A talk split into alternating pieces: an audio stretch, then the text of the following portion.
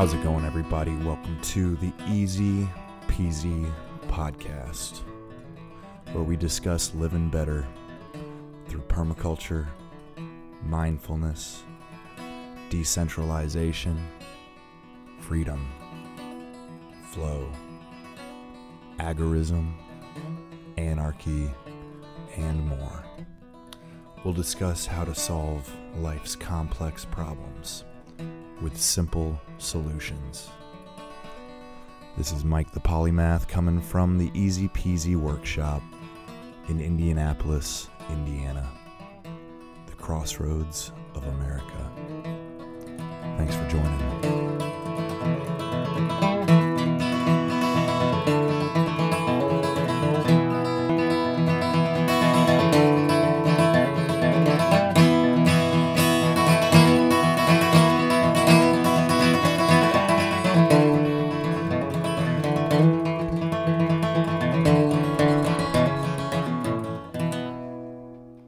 Hayduke 2029, written and read by Michael T. Whistler. Chapter 5 The Cookout. He wakes up in a cold sweat despite the air conditioning. Sally looks at him with a tilted head, concerned. He can't remember the dream exactly, but he remembers a feeling and has another feeling about what the first feeling was about. Fuck, he mutters, with her on his mind. Not mad at her, but at himself. Sally jumps down from the bed, a bit startled. He apologizes to her, swings his feet from the bed, and stands up, a bit dazed from such a deep nap. He sees a flash of a memory and curses again, but internally. He walks to the bathroom and urinates, still a bit too yellow. He walks back to the duffel on the floor, pulls out a big water bottle, and drinks two thirds of it down without stopping. He gasps, breathes, and relaxes his tense shoulders with, an, with a focused intent, taking one more swig. He rolls his neck around and stands naked, feeling his body not with his hands but with his mind. He does an assessment. He is more than a bit tight. He remembers Hayduke doing his calisthenics, his deep stretches as he finishes the bottle of water. Wonder what time it is, he thinks momentarily, before the inevitable who cares comes to his mind. He pulls the curtain from the window and scans the bleak and tan world outside. Everything is tan, except the highway, which is most certainly black, heat shimmering in the late afternoon summer sun. He doesn't see anything or anyone of interest, except that the shadows are getting long. He thinks of clothes, realizing quickly there aren't any in the room. He considers the clean clothes still in the camper, then at once realizes he didn't see the truck or camper outside through the window. Where'd it go? He shouts out loud, again startling Sally. He runs out of the motel room completely naked, leaving the door wide open, and Sally follows, equally naked. He has a moment of panic, eh, but collects himself enough to realize his ex- expositional demeanor. He runs back into the room and grabs the towel off the bed, wrapping it around himself. He walks to the office and goes in. Suzanne, he asks to nobody. He walks through the half gate separating the patron from host and looks in, into the back room, full of files, laundry supplies, linens, vacuum cleaner, and a large safe. He goes back outside and sees that he left the door to his room open. The dog is loose, not a major concern, but his duffel is on the floor and his pistol is on the desk, realizing both he and they are unprotected. He jogs as best he can, wrapped in the towel, back into his room and grabs his gun, leaving the holster. He thinks about locking the door, but realizes he doesn't have the room key. He pauses. Why don't I have the key? He asks himself. They're still in my pants. He runs back out, holding his Glock with one hand and the towel with the other, and heads to the door next to the office labeled laundry. He opens the door and hears a sound of a machine running. He walks in and opens the machine, seeing some but not all of his clothes. It is still wet but not soaked on the spin cycle. He fumbles through the soggy mass of clothes, looking for belt loops, zippers, buttons, trying to find the pants he had on, not seeing them. After a frantic search, he's satisfied his pants aren't in the washing machine. He slams the door of the old Maytag and neglects to hit the start button to finish the few dozen final spins of the cycle. He walks out of the laundry room and looks around, seeing nothing and nobody. He wonders where Sally went. As he walks away from the laundry room, he sees a glimmer of green through the carport separating the office from the motel's rooms, which are, in essence, two separate buildings connected only by a roof leading into somewhat of a courtyard. He walks through the opening dividing the structures and spots a grill, chairs, and two people. Smoke is rising out of the old Weber grill. He sees his truck, camper, and Sally the dog, who is sniffing around the grill. He smiles at the scene relieved to know where his rig had gone. Suzanne and Hayduke are chatting, back, uh, backs to him. He smiles bigger as he realizes again his situation and appearance. He tucks his pistol inside the towel and holds the towel with his right hand, concealing it as well as he can. He tries to walk nonchalantly towards his fellow humans, shirtless, with an oddly angular, phallic looking package outlined under his towel. Oh my, says Suzanne as she sees the trim and glistening male form barely covered. She blushes but does not look away. I see you moved my truck, says Merle. Oh my, yes, I did. I'm sorry if I startled you. I just thought it might be best to get it out of view of the highway. You never know who might be passing through, and that's a nice looking setup you got there, mister. She smiles at him, looking him up and down. Well, Suzanne, you did give me a bit of a scare, but I appreciate it. It was good thinking. I was exhausted after taking a shower. You seem tired. I knocked on the door and nobody answered. I had found your keys and your clothes and figured it was best to take matters into my own hands. Not that the first time, or not the first time I towed, a, towed and backed up a trailer, and I figure you wouldn't mind. Hayduke laughs, finding it all completely hilarious. I sure don't, bless you, he says. Hayduke, buddy, you seem to be getting a kick out of this whole thing. Well, Hayduke says, still chuckling, I never saw a man with a Glock in his bath towel before. He bursts out with laughter again. The man looks down at his hand and realizes the weapon is not terribly well hidden, with the black of the gun's grip, slide, and magazine sticking up and contrasting starkly with his Scandinavian skin and equally white bath towel. The man flushes with embarrassment, remembering again his level of exposure. Some of your clothes are hanging up around the corner. I assumed you had more, seeing you with that duffel bag earlier, Suzanne says, smiling and continuing to stare at his slim body, more interested in it than the weapon. She was not scared of guns and carries one herself. Well, as a matter of fact, I do not. Not in the room. I have some in the camper, though. Do you happen to have those keys someplace? Suzanne quickly reaches into a fold in her long flowing dress and removes his keys and the room key from her pocket. She tosses them quickly, in tandem, saying, Think fast, cowboy. The arc was a perfect trajectory towards the man. He catches them with both hands, dropping the towel and the Glock in the process. She smiles, seeing the ample manhood of her guest. Merle flushes red again and quickly covers himself with his hands, still holding the keys, poking his own testicles. He grimaces, Hayduke starts laughing even harder than before. Merle then kneels down and tries to pick up the towel and his weapon, not exactly sure how to hold everything all at once, including his exposed penis. God damn it, he shouts, being intentionally comical about it, finally embracing his embarrassment. Both of the others burst out laughing, uh, in another fit of laughter, watching the unplanned scene of genuine humor unfold. If it was a snake, it would have bit me, the man shouts, still bent over collecting his few precious belongings with both hands, referring to his pecker freely dangling in his face. The two laugh even harder, bending over themselves, slapping their knees. God damn, the man says once more, provoking the final round of chuckles. Suzanne and Hayduke catch their breath and smile at each other. You need a hand over there, pal? Hayduke queries.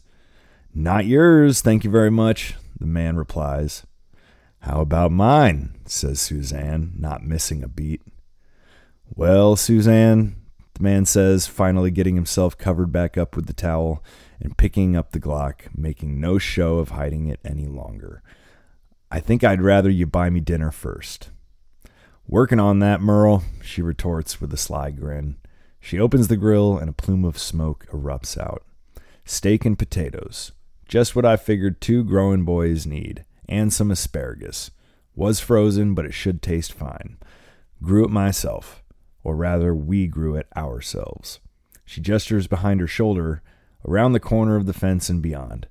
The man walks past the two and peers around the corner of a fence, seeing a large garden invisible from the road by design. Rows of tomatoes, peppers, onions, cabbage, dill, basil, cilantro, parsley, cucumbers, squash, pumpkins, turnips, carrots, radishes, potatoes, and yes, asparagus lay bare before, before him. An array of IBC totes, 325 gallon containers with metal exoskeletons meant for carrying a variety of things in the world before and now commonly used for an assortment of purposes in the world after, are stacked in a long row along one side of the garden. It looks to be every bit of two acres and teeming with life. The soil looks dark, moist, and healthy, and the plants look well fed. Bees are buzzing around a box in the center of the garden underneath a massive peach tree, which is still holding fruit. The perimeter of the garden is planted with a variety of uh, variety of fruit trees and bushes, and the perimeter beyond that consists of a blend of Rugosa rose and raspberries, creating a naturally beautiful barricade of thorny brambles, dense enough to keep the deer, coyotes, and rabbits out. The man is stunned. From the road, one would never imagine this oasis existed behind the fence. Got some peach cobbler for dessert, says Suzanne. Where where'd you get the where did you get the water? he mutters. That old dirty devil, says Suzanne. No shit, the man manages to say quietly. Turns out that water is good for one thing growing plants. No fucking shit, he says again, almost whispering. Too thick to drink, too thin to plow, he says a little a little louder. That's it, but just right for gardening. Full of trace minerals. It's just a bit alkaline, so we add some sulfur to neutralize it. All we need otherwise is some worm castings and cow manure, which we've got in spades. We've got all the worms in bins under the water tanks, and feed them all our cuttings, food scraps, paper, and anything else we think they might like. The man stands with his mouth fully agape, not sure what to say or do. He wants to explore the garden naked and almost decides to, but realizes there are other households and businesses butting up to this community projects, project. He mumbles something about getting dressed and heads for the trailer, staring at the garden the whole way. Astonished. He sees it goes all the way damn near to stands, understanding now that this is the garden from which the tomato, onion, and lettuce certainly are currently in his intestines were grown. He marvels at it all, at the dense greenery hidden in this desert town, in this shit town, this apparently shit town. Perhaps it isn't so bad in Hanksville after all, he thinks. He gets to the camper and fumbles once more, dropping his towel, exposing his buttocks to all, but simply does not care this time. He unlocks and opens the door of the trailer, enters, carrying only the pistol and keys, leaving the towel on the ground and the door wide open. He heads to the closet, grabs a pair of light trousers and a linen shirt, and puts them on, not bothering with a belt. He grabs his fine Australian wool, wide brimmed cowboy hat and puts it on before slipping the barrel end of the gun in his, in his pocket. He walks out of the trailer barefoot and back to his friends, knowing them as such after such an ordeal of intense bonding, and says a simple, Well, howdy. Well, aren't you a touch more presentable? Looking sharp, cowboy, says Suzanne. I guess you can polish a turd, says Hayduke. Fuck. I'm just glad my camper and truck ain't stolen. That was some ordeal. Apologies for the scare again. I feel terrible, but there's bandits about on occasion. Things go missing sometimes. I thought it best to move it. Like I said, I didn't want to wake you. I think you ought to keep better track of your keys, young man, Suzanne says in a maternal way, like a grandmother might. Yes, ma'am, I will try. You two got me feeling a little too comfortable and trusting. That's my mistake, he says with a teasing grin. Anybody want a cold one? Don't drink myself, but you go ahead, Suzanne remarks. Merle didn't peg her as a Mormon necessarily, though this statement of sobriety could make one think so. She seems like too much fun and too much of a flirt to be LDS, but then again, Perhaps she is just a decent, humorous person in any event. He reminds himself of the total absurdity of the fact that alcohol is the only drug for which people assume you have a problem if you don't take it. Count me in, comes from Hayduke. Alrighty, I've got some shine if that appeals to either of you. Lord Almighty, you boys are going to be the death of me. Only if you're lucky. What a way to go, she says, suggestively. Let's not get carried away, you two, says Hayduke. A girl can dream. Now, didn't you say something about music? Sure would love to hear some Merle, Merle. Can do. Anything for such a gracious host. The man walks towards the trailer, now more conscious of the gravel under his feet. While it isn't completely intolerable, he des- decides to don his sandals. He grabs two cold beers out of the refrigerator and takes stock. Twelve left. We may drink those, he thinks. Perhaps I shouldn't get this man drunk, though. He's clearly got a sordid past, but so do I, and perhaps we should. He grabs his D cell battery operated boombox with an old MP3 player that still managed to hold a decent charge after he rebuilt it. He had loaded it with a thousand of his favorite favorites before taking his journey, a small miracle in this new world. The man walks out towards the trailer, no longer caring, uh, caring about locking the door, as he would likely go through it many more times tonight for beer and because it's in direct eye contact. He realizes, however, that his motel key is still, or his motel room is still unlocked.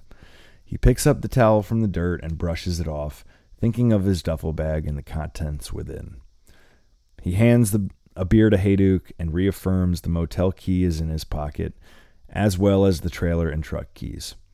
He begs their pardon, explaining that he needs to go to the room, but assures them he will be back quick.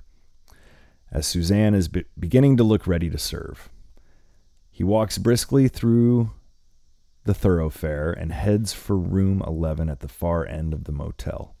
Sally follows. He opens the unlocked door and sees the bag still on the floor. He unzips it, looking inside to see the contents are still there. His precious and unique pirate, pirate box, a small lockbox full of treasure, and boxes of ammunition. He sighs a breath of relief. All in all, the bag weighed over 60 pounds. As valuable things are often heavy. He zips up the bag and heads back outdoors, where Sally is waiting, not wanting to go inside yet unless called. He closes the door and locks it behind him, finally securing his valuables. He cracks the cold beer in his hand and walks back to the party, smiling and taking a sip. Despite the mild drama, this is shaping up to be a lovely evening, and he doesn't want to miss any of it, so he hurries back. The sun is beginning to set, and he thinks of the Midwest. As beautiful as the mountains and canyons are, he thought, nothing beats a Midwest sunset. He rejoins the group and offers a toast to new friends. Cheers, says Hayduke, knocking the cans. Cheers, boys. Thanks for letting this little old lady crash your sausage fest. I'm impressed you know the phrase, Suzanne, the man says. Well, you young bucks might be surprised to hear it, but I wasn't born yesterday. My eyes and ears are wide open, and I ain't quite dead yet. I'll be learning new things until that day comes. Well fucking said, says Merle. You boys ready to eat? I think cooking these steaks any longer would be a sin. Grab your plates from the table, come and get it. The man turns on his boombox and selects Merle Haggard's greatest hits and hits the shuffle button. By some chance, Mama Tried begins to play. He turns up or turns it up to a reasonable volume, accommodating to conversation. The group sits together at a picnic table and eats. They joke, tell stories, and remember times of the past. They swap names of friends and family members, as well as places and experiences freely, as people used to and still should, but rarely do. Merle continues to withhold his name and assumes Hayduke is doing the same.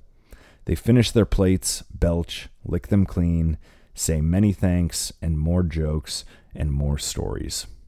They ramble on until dark, shortly after which Suzanne says, Well, boys, it's been a pleasure, but it's time for me to retire, collecting their plates and utensils in a plastic tub.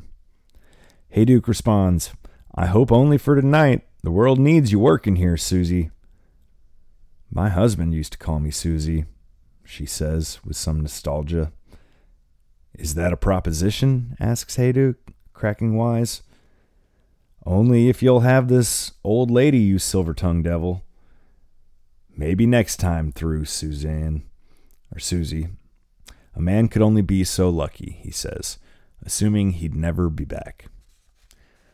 Well, you two stay out of trouble tonight. I don't want to have to come bail you out of jail. It's on the other side of the county, and that's practically half a world away. Yes, ma'am, the two say in unison, despite both thinking they could have said mom instead, laughing at the timing. Come say goodbye before you leave. Don't forget about your deposits now. Sounds good, Suzanne, says Merle. Good night. In the background, he hears the sound of his favorite Haggard tune, Are the Good Times Really Over, on the boombox, the one he and Suzanne were quoting earlier.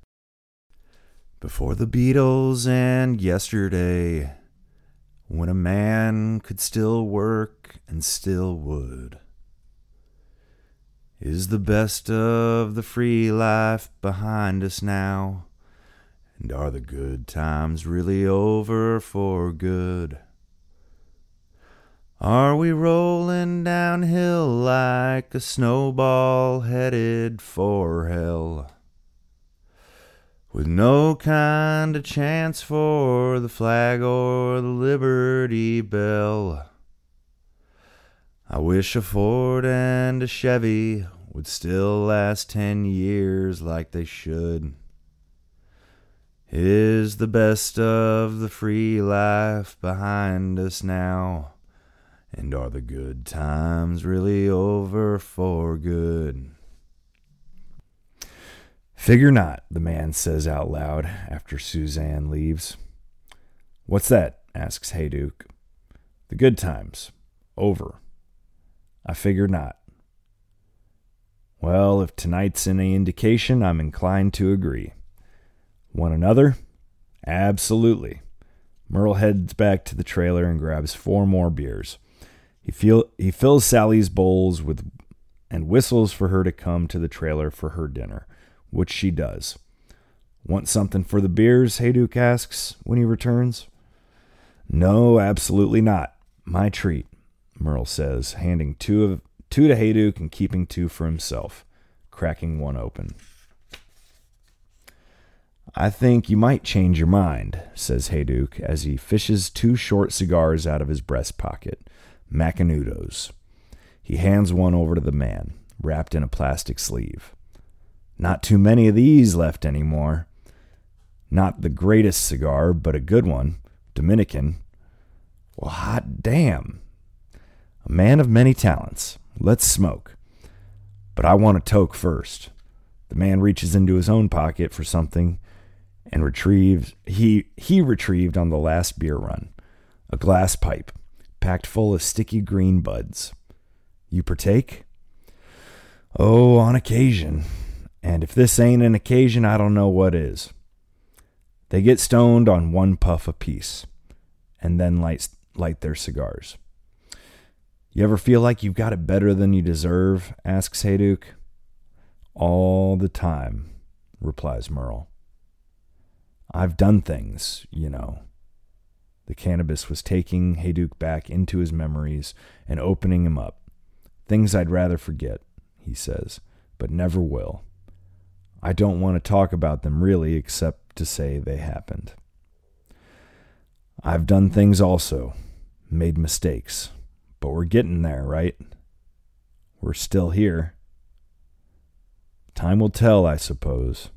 Now, I've got to ask what's this podcast about? I'm curious. Well, it's about solving this thing support, information, community. It's about everyone knowing that they're not alone out there.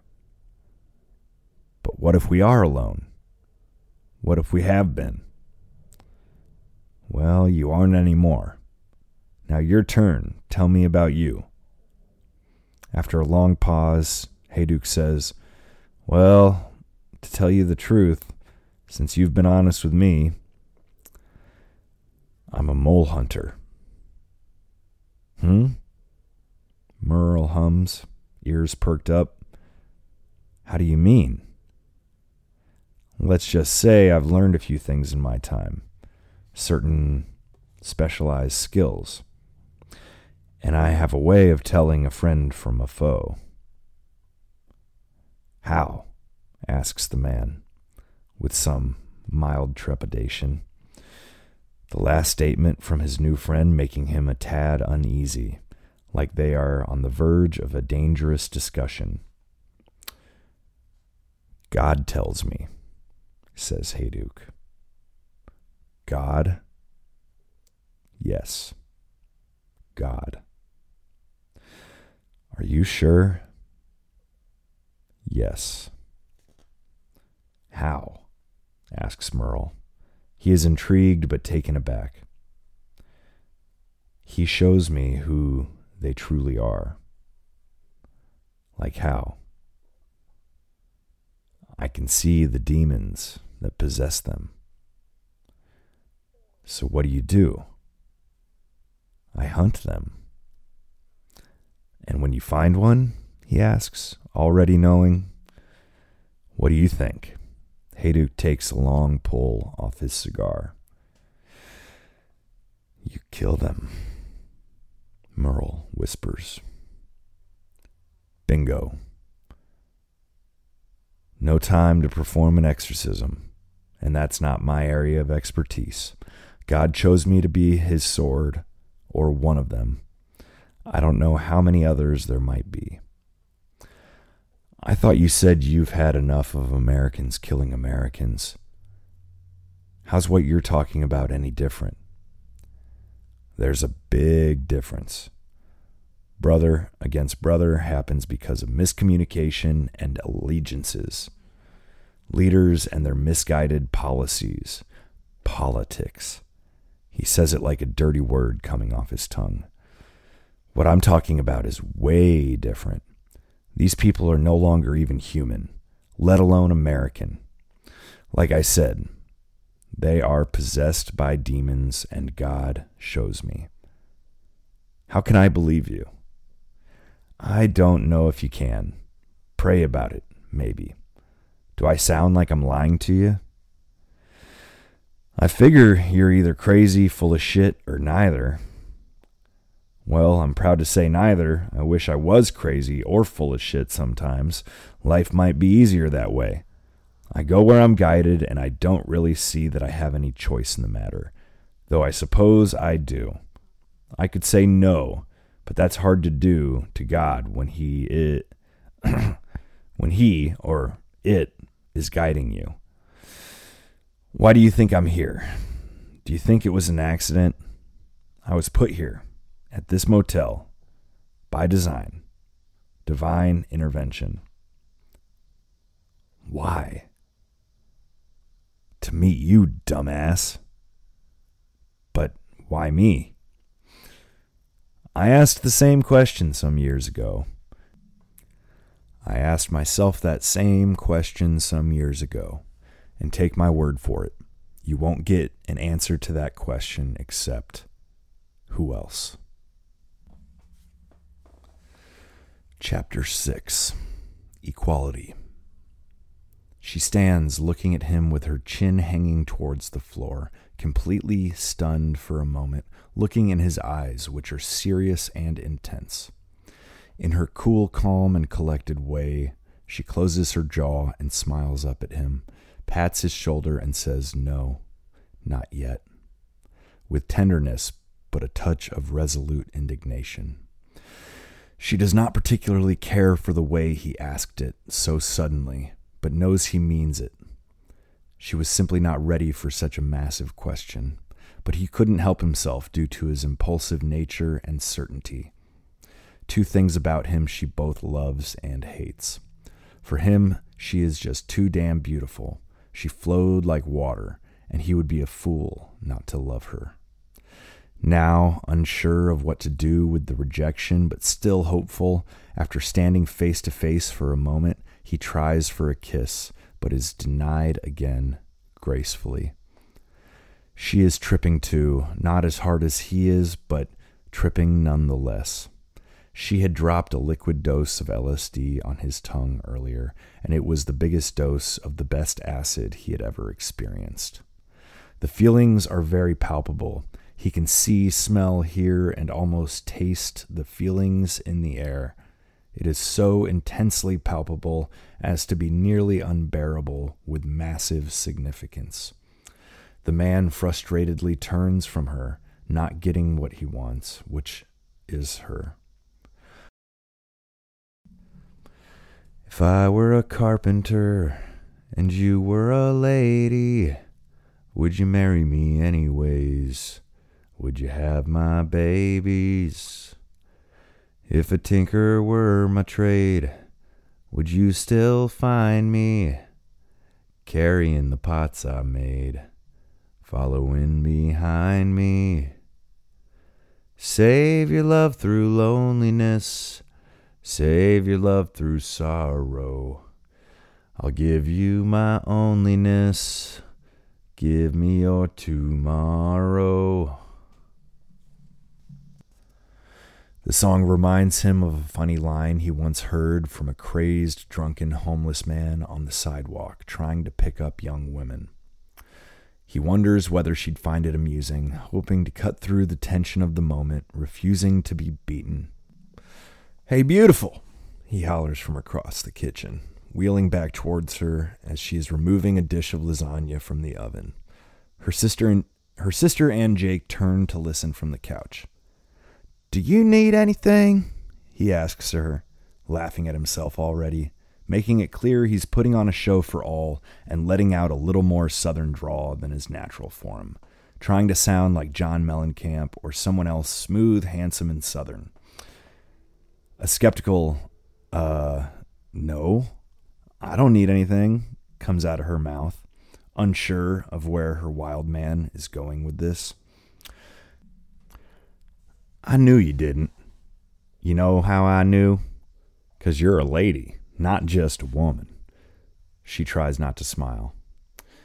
You know the difference between a lady and a woman, don't you? A, a begrudging half smile crosses her face as she softens, knowing that this will be fun. No, I guess I don't. Why don't you tell us the difference, you smartass? Her smile grows. He ignores the playful insult. Well, honey, a lady is distinguished as hell. She ain't got no need for makeup, or not much of it at least. She's naturally beautiful and refined. So, what's a woman then? You're asking yourself. Well, I'll tell you, darling. Do you know what an Amish girl dreams about at night? Her sister and Jake are now fully engaged in this line of inquiry. Interest piqued, as is hers, still unsure of where he is going. This is this here is the man she loves, and the other two can see why. He's charismatic, charming, and at times quite funny. All an Amish girl dreams about is, he pauses for effect, two men a night, he shouts out, and the other three roar with laughter, doubling over at the punchline. He continues, not yet finished, not yet finished and on a roll, not wanting to lose the momentum. And as a lady, you would never dream of such a thing. So I beg you, don't trifle yourself with wondering about what a man or what a woman is or ain't, because a woman only cares about getting a man or two, and you're a lady. I bet, he pauses again, milking their attention. You don't even want a man, do you? He asks this poignant question in a playful way, wagging his finger flamboyantly as he says it, grossly exaggerating his body language, accent, volume, and tone, nearly going over the top, but barely managing not to. His own style of comedy. Playing along now, she stands up straight, puts her fists on her hips with the oven mitts still on, juts out her chin and smiles, saying powerfully, No, I do not. And the other two keep laughing. I knew you didn't. You know how I knew? Because you're a lady. You could have any damn man you want. Stretching out this last line and dropping the mic, so to speak.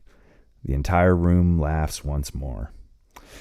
It had been obvious to everyone all day just how thoroughly in love with her he is, and that she is still uncertain despite knowing his depth of honesty.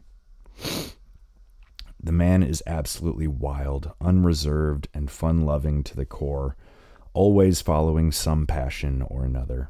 He is, therefore, a lot to tolerate for some, a lot of manhood. He goes on. And you ladies, you don't even know what us men go through for you. He had just finished working for a month in New Orleans, erecting traffic control poles with devices and sensors meant to warn travelers of high water crossings, with signs reading, Water over road when flashing, and Turn around, don't drown. The group had heard a few New Orleans stories already, but he continues, improvising poetically like any cowboy might. While I was working in New Orleans, I was down there in the muck and the mire, wading through 10 feet of human and animal feces, hypodermic needles, diapers, leaky car batteries, asbestos, rats, and radioactive sludge. I was slogging and hogging, digging holes and standing poles, pushing dirt and dodging traffic, pouring and finishing concrete, getting enough dust in my nose to set up firm in my nostrils, making rock boogers that I had to pull out my little nose hairs when I picked them. I was sweating like a damn polar bear on a southern zoo in the 4th of July, and I couldn't hardly see thanks to the sweat rolling in my eyes. And my damn testes almost fell off from the chafing. Praise the good Lord for Gold Bond. He is really on a roll now, soaking in the room's energy, moving around, speaking with his whole body, enjoying being capable of getting a laugh, especially from her it is a sweet, soft, pure laugh which only comes out when she finds something genuinely funny. She wasn't one to force it. She is as smart as she is beautiful, perhaps smarter, and has a wickedly keen sense of humor. She settles into the couch with the rest of the audience, ready to enjoy the remainder of the show as the lasagna cools off. He paces back and forth in front of them, gesturing and talking like a veteran stand up comedian. Anywho, my point in saying all this, ladies, is is to say that the last thing y'all should want is equality, he says mockingly, making air quotes. This makes everyone smile and laugh a bit, wondering where he's going, but quietly enjoying the political incorrectness. Equality is the worst thing for you. Unless y'all like to do trade jobs, I swear, you ladies is lucky you got us men getting down there in the dirt and on our hands and knees, getting shit done in the ass cracks and shitholes of the world. Equality. Ha! You don't want no equality. You just want a man that works hard, lays good pipe, doesn't beat you up, and never cheats. Or at the least, three out of the four. At this point, the group's sides are starting to hurt with laughter. He drops down to his knees and, clasps his hands as if praying. Us men, we love you women. We're just begging for you to love us too. She smiles. He has done what he set out to do keep her in love with him, if only for a short time more. Chapter 7 The Party. He drives the old F 250 across town, black duct tape alone, holding the broken mirrors and turn signals in their proper places precariously, with tape peeling a bit in the sweltering summer, summer heat. He drives east on Raymond and north on Sherman, turning east again into a residential zone just past the big grain elevator by the railroad tracks. Sally the dog sits next to him, panting, hanging her head out of the window. She doesn't know where they are going, as she has never seen this side of town before, but she's happy to be out. They pull down a dead end street, seeing some cars parked in the front yard of the last house on the block. A few folks are milling about, collecting chairs and coolers out of the trunks of their cars. The man picks up uh, picks a spot on the grass, being careful not to park anyone in as he is planning on being one of the last men standing, as usual. He pulls in, grabs the big shift lever on the column of the Ford, and pulls it up in and up into the park position before shutting off the engine. He opens the heavy metal door with a squeak and lets Sally jump out behind him, closing the door behind her. He makes his way to the long bed of the trusty, ugly ducking, duckling of a pickup truck, which shows multiple layers of paint and rust under its most recent coat of white, which he purchased for a humble $1,400. He removes the necessary tools for the evening camp chair, 12 pack of Miller Lite, and his big battery operated boombox. He takes the load and deposits it in the back end of a golf cart turned utility vehicle and double checks that he has his cigarettes and lighter in his pocket. He's um, the small group standing around the cart welcomes the man with hugs and handshakes. Glad you can make it, one of the women says. Thanks, Claudia. Me too. I've heard stories about the legendary parties out at Al- Allentown. I'm glad to be here, finally.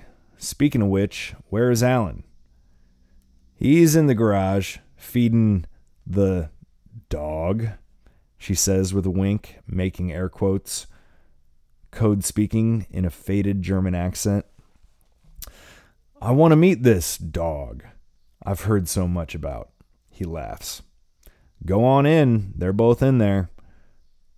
The man walks to the workshop garage and opens the side door, stepping into the cool, dark, barnyard scented interior.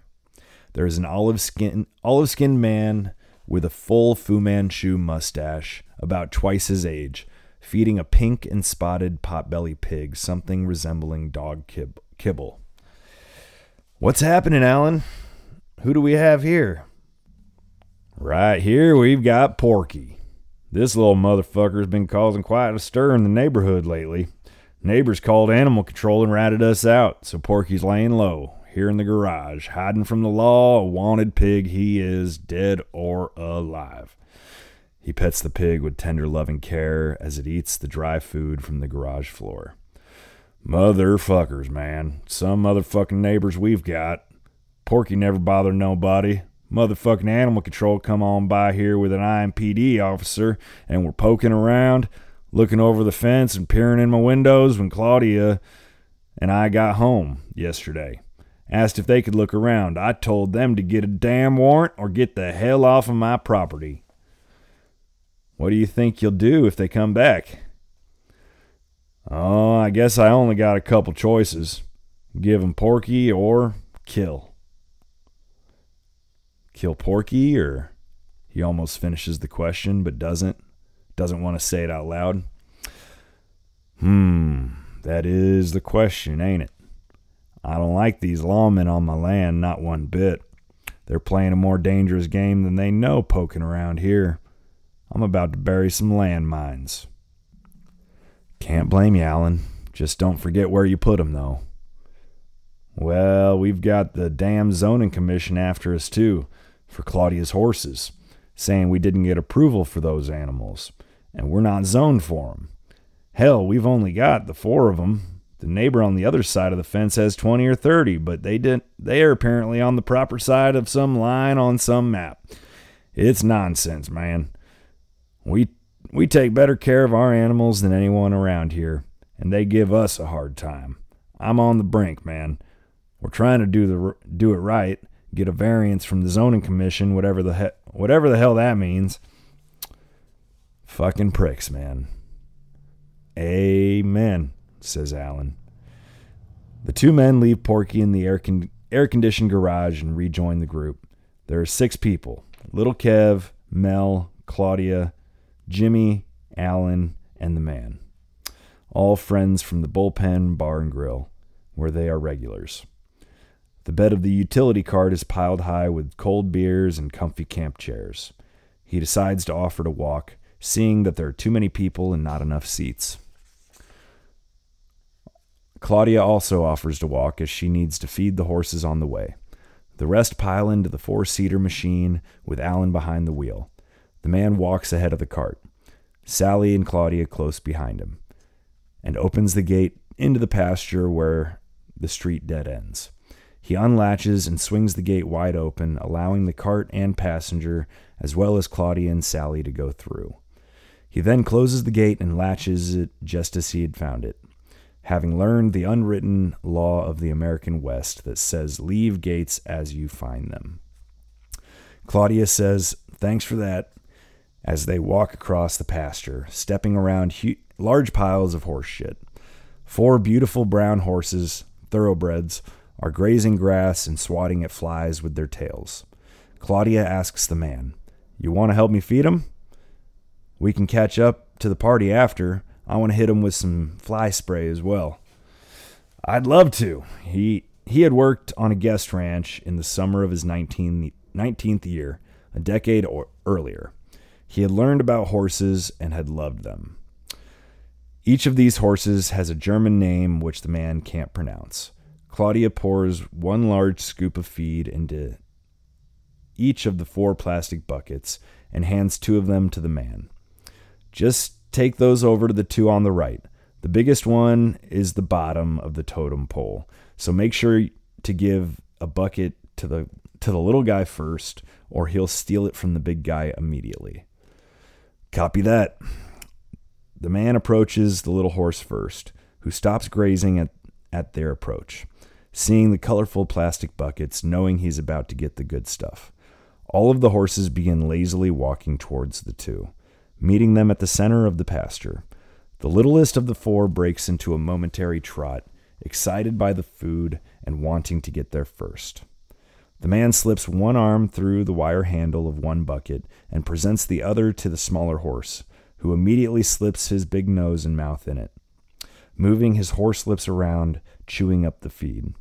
The man slowly lowers the bucket to the ground and strokes the horse's neck, making a few tick tick tick noises taking to the or talking to the animal. Once the small horse seems engrossed in its snack, he moves to the bigger horse, who appears a bit aloof, not completely sure if he wants to eat. The man holds the bucket up to the horse's nose, who flips his head back with a snort. The man makes some reassuring clicks with his tongue, trying to get the horse to eat. He sets the bucket down and steps away, not wanting to intimidate or upset the 2,000 pound animal who doesn't know him from Adam. The horse sniffs the bucket, and bef- but before he can begin eating, the smaller horse comes over and chomps the edge, stealing it away from the bigger, less confident beast, spilling it as he pulls it away from his pasture mate, who doesn't appear to care one way or the other. The man tries telling Claudia what had happened, to which she says, Whatever, he gets what he deserves, the big dummy, in her half German, half American accent. The two humans pick up the empty buckets, deposit them back by the stable, and walk towards the back gate of the pasture, towards the tunnel of trees, heading into a surprisingly dense patch of woods. How big is this place? the man asks. Fifteen acres total. We've got about half in pasture now, and the rest is wooded. Alan's been here forever.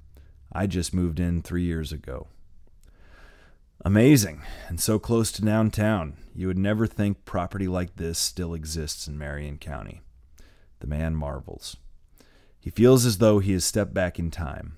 The horses, the stable, the towering grain elevator visible above the tree line, just outside of the property line. All the smells and the noticeable lack of traffic noise compared to most places in the city. They go through the back gate closing it tight behind them and walking down the tunnel of green honeysuckle bushes, gnarled and arched overhead, a common opportunistic invader in the city of Indianapolis. Alan had cleared this path during the lockdowns a couple years prior, needing something productive to do. Many of the same folk passed this time, or passed the time here at Allentown during the government mandated worldwide halt of non essential work an idea that never sat well with the man nor any of the other folks at this party. All work was essential in their estimation. How else could they pay their bar tabs? They would before they would before the man knew them drink and hang out at Allentown during the months when the bar was closed. They hear voices coming from down the trail, and after walking another hundred yards, the tunnel opens up into a cathedral of tall trees. The cart is pulled to one side with a large fire pit, and a large fire pit stands at the center of the party area, unlit for now. While Allentown generally refers to the entire property, this fire pit next to the creek served as the prime location for most Allentown related festivities.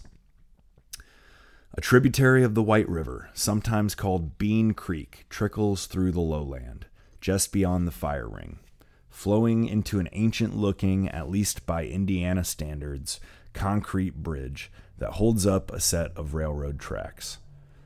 The bridge has the year 1948 stamped into the concrete and seems to be holding up fine nearly 75 years later. If the man was still a boy, he would have spent all day playing in this creek, under that bridge, inventing worlds of fantasy in this little oasis of nature, surrounded on all sides by a sea of concrete, steel, asphalt, brick, and glass. It feels like Sherwood Forest, and he would have been Robin Hood or Little John. It made no difference to him. He thinks of the Roger Miller song from the old Disney movie. Robin Hood and Little John are walking through the forest, laughing back and forth at what the other has to say, reminiscing this and that, and having such a good time. Oodalolly, oodalolly, golly, what a day. Never ever thinking there was danger in the water, they're just drinking, they're just guzzling it down. Never ever thinking that the sheriff and his posse was a watching and a gathering around. Robin Hood and Little John are running through the forest, jumping fences, dodging trees, and trying to get away. Contemplating nothing but escape and finally making it. Oodalally, oodalally, golly, what a day. Golly, what a day indeed, he thinks as they approach the group. He sees more folks he knows from the bar Big Kevin, Lindsay, George, and a few folks he doesn't know. Everybody is sweating. This is now officially looking like a party, he thinks. A mishmash of old chairs, tables, a grill, and some oil lamps hang from the trees. Little Kevin is getting the grill going, pouring lighter fluid on the coals and tossing in a match with a big whoosh as the flame flares up and settles back down. A smorgasbord of hot dogs, hamburgers, potato salad, watermelon salad, chips, guac, salsa, and various sweets populate a plastic fold out table near the grill. Coolers full of drinks and ice are dabbed, dabbled about. The man pulls his chair, box of beer, and boombox from the back of Alan's golf cart and chooses a spot to set up the music and his chair. He then looks into the biggest cooler and sees ample room for his beers in the melting ice, which are nearly warm after the 30 minutes of travel outside of refrigeration. He stuffs them down into the ice, grabbing a chilled Busch Light provided by someone else, not knowing who, assuming correctly that nobody gives a shit. He cracks the beer and drinks it deeply, sweating profusely now after the minimal activity of walking. The humidity and heat are oppressive enough to cause anyone to sweat standing still, but the beer is cold, thank God. It is the hottest day of the summer thus far. Fuck, it's fucking hot, yells out Big Kev, unabashedly saying what everyone else is thinking, as usual, effectively kicking off the festiv- festivities with his statement of the obvious. How hot is it, Kev? asks little Kevin, egging him on. Well, Kev, I'd say it's hotter than two squirrels fucking in a wool sock. Oh, yeah? And how hot is that? little Kev asks again. Nearly as hot as two foxes fucking next to a forest fire, but not quite. This gets quite a few laughs, the imagery being what it is. These two, Big Kev and Little Kev as they are known, are a force multiplier when together. They don't just like to party, they are the party. This is the first time in six months since the man has seen Big Kev, since he had gotten barred from the bar, supposedly for life, for getting into one too many fights. The last of which was the final straw to break the bar owner's back in regards to one of his most regular patrons, a formerly reliable pillar at the corner of the bar most evenings and weekends. It had been a particularly nasty fight that got him barred as blood was spilt on the sidewalk, and it wasn't Kevin's. Big Kev is a genuine sweetheart until he isn't. He is hard on the outside and soft on the inside, which makes him prone towards protecting the people and places he loves, perhaps to a fault. he would act as the self declared unpaid bouncer at the bullpen, physically removing people from the bar if he felt they deserved it, and would give them a royal ass kicking in the alley out back if he felt it necessary, though it wasn't always. This man is, as described, quite big, around 6'5, 290. He is very red-headed, matching his ignitable personality with thick, curly red chest hairs. He is as barrel chested as one can be and equally boisterous, with a quick wit and a short fuse. He would have you laughing harder than you knew possible with one or two words at the perfect moment about the perfect subject matter, and occasionally would go on monologues of country speak, which took some time knowing him to begin understanding, especially for Claudia. For her, some of these men almost seemed to speak a foreign language in this medium sized city. While some Hoosiers were northern with non regional dialect, Others seemed exceedingly southern and spoke in a more relaxed tongue. Half the time, Claudia, having learned proper English, could barely understand Alan, her own lover, landlord, and best friend. She would often ask him to repeat himself whenever she couldn't make sense of his words or anyone else's draws, despite having been in Indiana for many years. Little Kev is, in fact, not so little at all compared to the average, only in comparison to his partner in crime, Big Kev. Little Kev is all about fun. While Big Kev was quicker to anger and action, Little Kev is also short fused, but preferred to fight with clever and cutting sarcastic remarks and insults, as opposed to throwing blows. He, like his bigger friend, would not tolerate disrespect or bullshit for long. LK's sharp tongue cut like a sword through any unsuspecting assholes, emboldened by a well curated group of loyal friends at his back. He feels comfortable saying things that most people would not. He wasn't afraid to start some shit, figuring BK had his back. But now that BK was barred from everyone's favorite bar, things were all of a sudden a little quieter, calmer, and LK tended to hold his tongue a bit more than before. Seeing the two of them together again warms the man's heart, like seeing twins separated at birth finally reunited, the resonance between them being quite apparent. Both are funny by themselves, but together they verge on the edge of comedic genius. Hot, hot, hot, says Big Kev. Hotter than a 19th century whorehouse in Houston. You said it, big boy. You could wring out my shirt and get a whole shot glass of sweat, I bet. Bet you wouldn't drink it if I did. Bet. Bet I would. Fuck you. If you can fill a shot glass from that shirt, I'll shoot it. Little Kev doesn't hesitate and pulls off his sweat soaked cotton t shirt. Who's got a shot glass? Nobody does. Alan, we need a shot glass. No, Alan shoots back. That is the nastiest motherfucking thing I've ever heard in my entire motherfucking life, and I won't have no part in it, you dirty motherfuckers. You'll make me throw up, and I ain't even drunk yet. The man was starting to think motherfucker must be Alan's favorite word, while his woman, Claudia, rarely ever curses and is funny and a little a little sheepish about it whenever she does. Well, fuck you too, Alan, says BK as he pulls off his own sweat soaked shirt. It's so fucking hot. Someone grab me a fucking beer. I'm sweating this shirt out quicker than I can drink it. Or sweating this shit out quicker than I can drink it. Fuck it, let's take a pull. Now both Kevins are half naked, showing off bodies that would never grace the pages of Calvin Klein or Sports Illustrated, both being built more like John Daly than Tiger Woods, but are powerful versions of the male form nonetheless. They each tape a, take a deep swig off a half gallon bottle of Evan Williams before passing it around. Come on, you pansy ass motherfuckers. Shirts off, boys.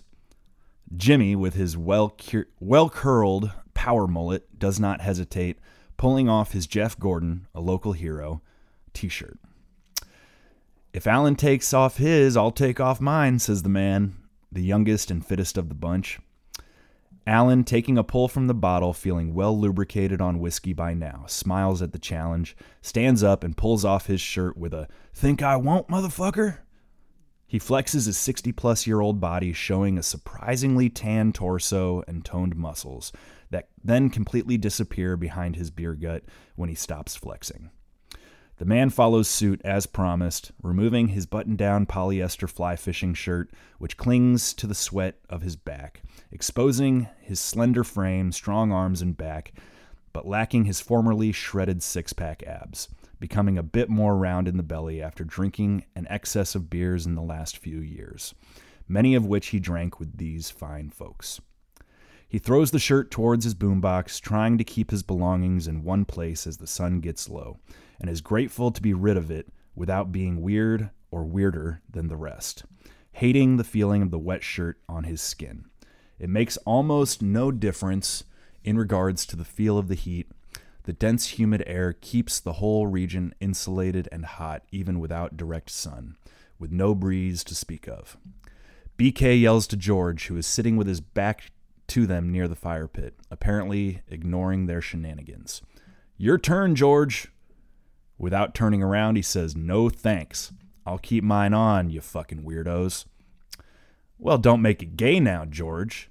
Are you trying to make the rest of us uncomfortable or something? says the man. No such thing as a gay person, says little Kev. Just people who do gay stuff. Don't judge us. I didn't know this was gonna be a monkey monkeypox party with all this exposed skin. Anybody have any open sores? says BK. Only a couple, but they aren't seeping too bad, says little Kevin. Don't you think it's awful limiting to call yourself gay? LK continues. You're a damn person.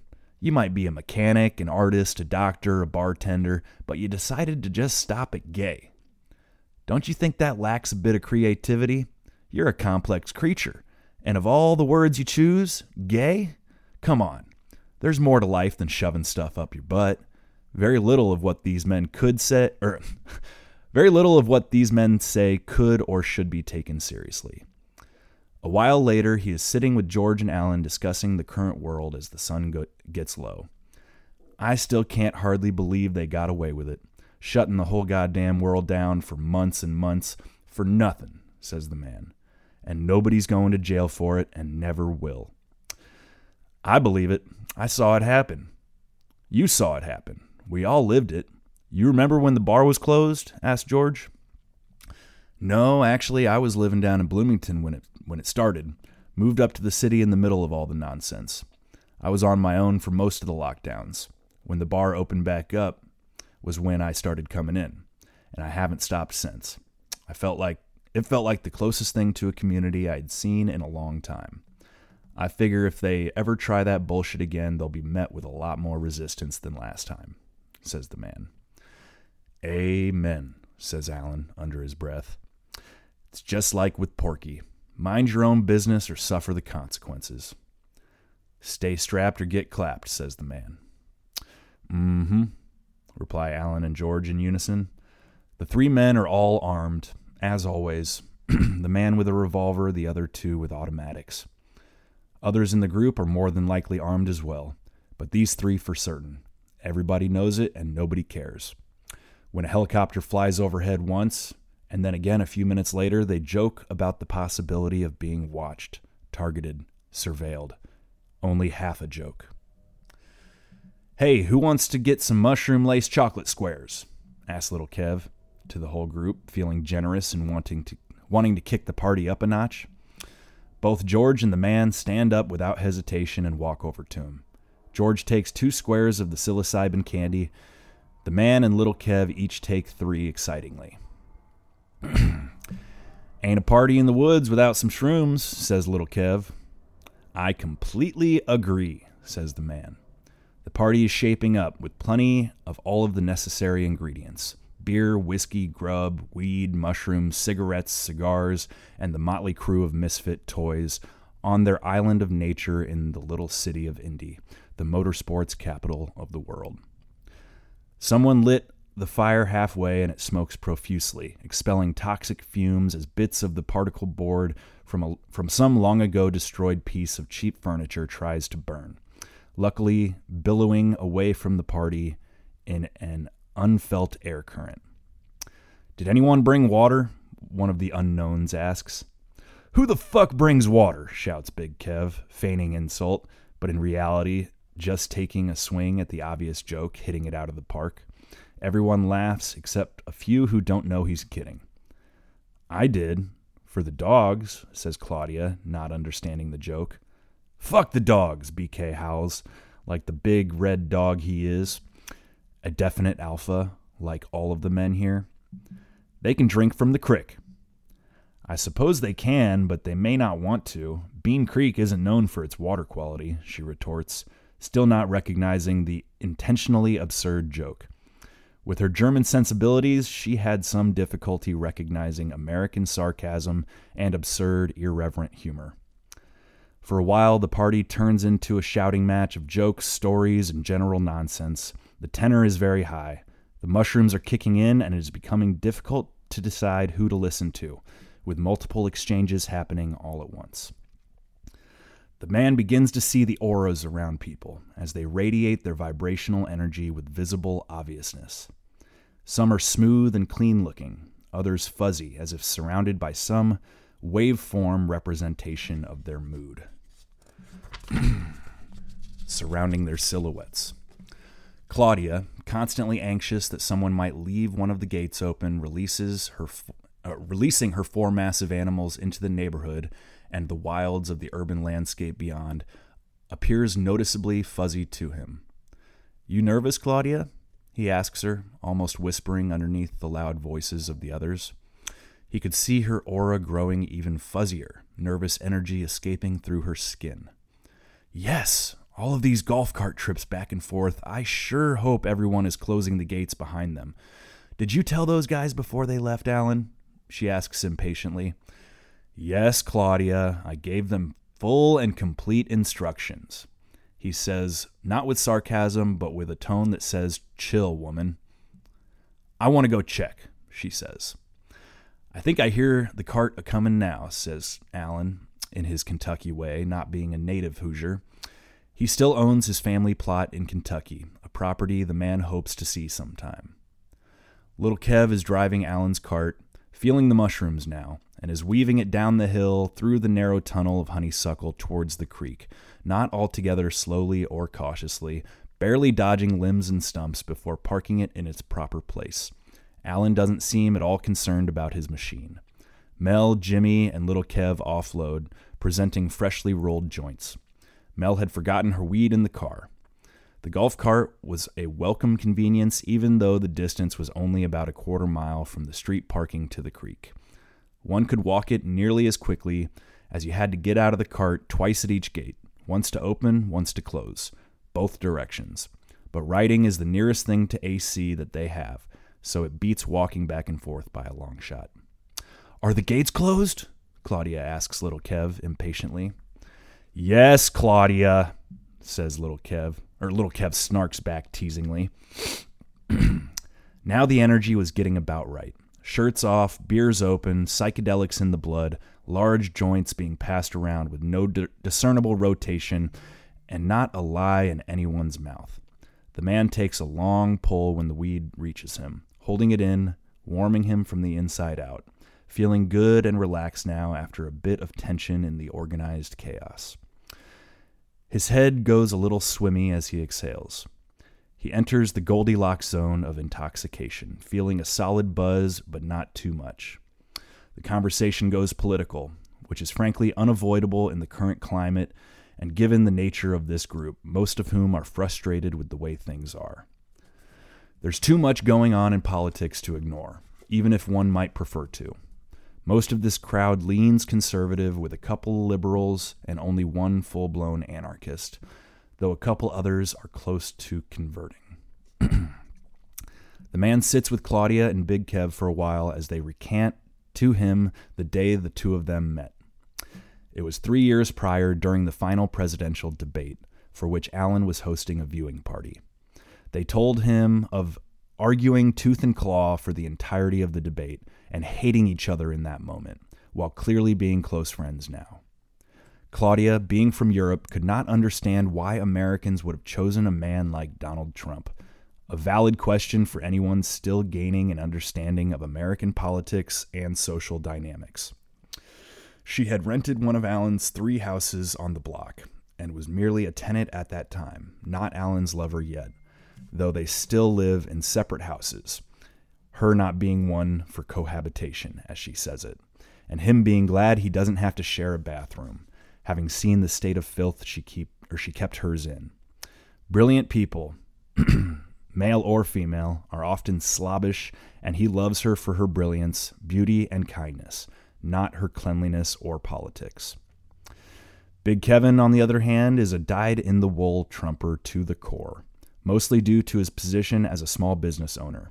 He vehemently but respectfully, which is as which is a surprise given his propensity for lewd humor and quickness to anger, explains why the Liberal Party was the biggest threat to him as an entrepreneur.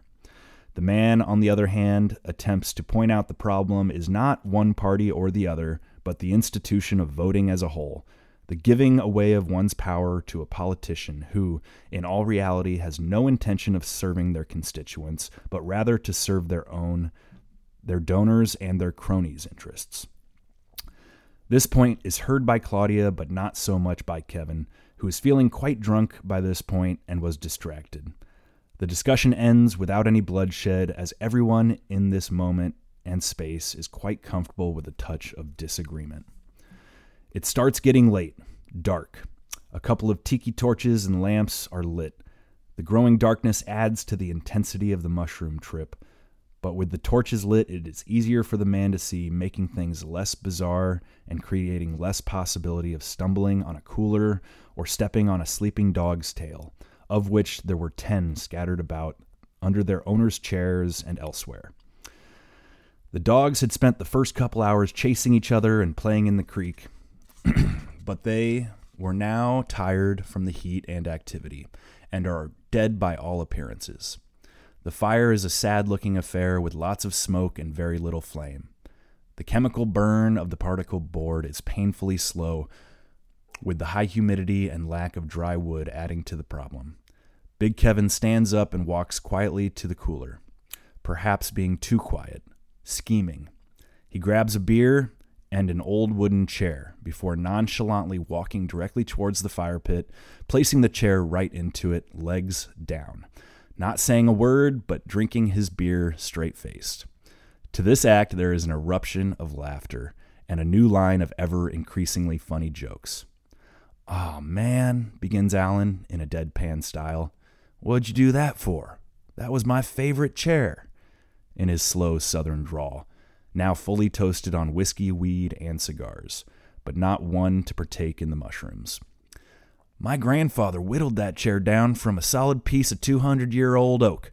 Everyone laughs their asses off at this image, knowing it's bullshit, except for Claudia, who is thinking Alan might actually be upset. Man, fuck your grandma. We need fire, erupts BK. Man, but it was it was part of a matching set, Alan says with false despondency while making no attempt to recover his beloved chair from the underwhelming flames. Everyone laughs again and Claudia cracks a smile, catching on. He looks over his shoulder to see that this is in fact true. There is a second identical chair sitting unoccupied behind the ring of rascals. Alan was honest about that at least.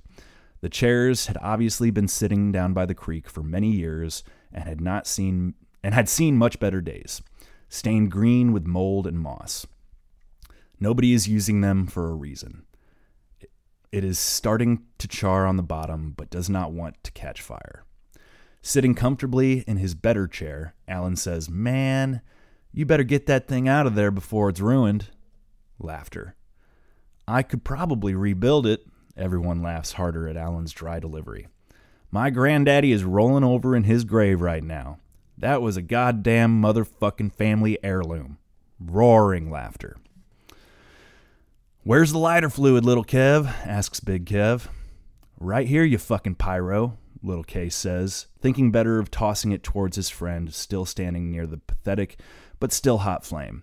He walks the bottle over to his drunk, stoned giant of a friend.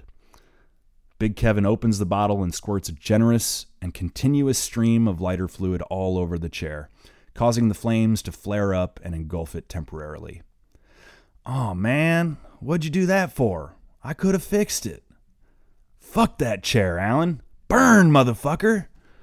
The flames die down and the chair still appears relatively salvageable. Why won't you die? screams Big Kevin, dousing it again. People double over, unable to stop laughing hysterically. Hey, man, Alan says with an almost convincing seriousness. Quit using up all the lighter fluid, man. While actually enjoying the show thoroughly, smiling as he continues his banter. The chair was worth twice its weight in laughter at this point. Alan concludes by saying, Man, that was a teak wood chair carved by, carved by my granddaddy, hand spun on a lathe. Acting dismayed. The whole scheme is so damn funny that the man's sides and face hurt from laughing and smiling, a common symptom of mushroom consumption. The chair is finally fully ablaze.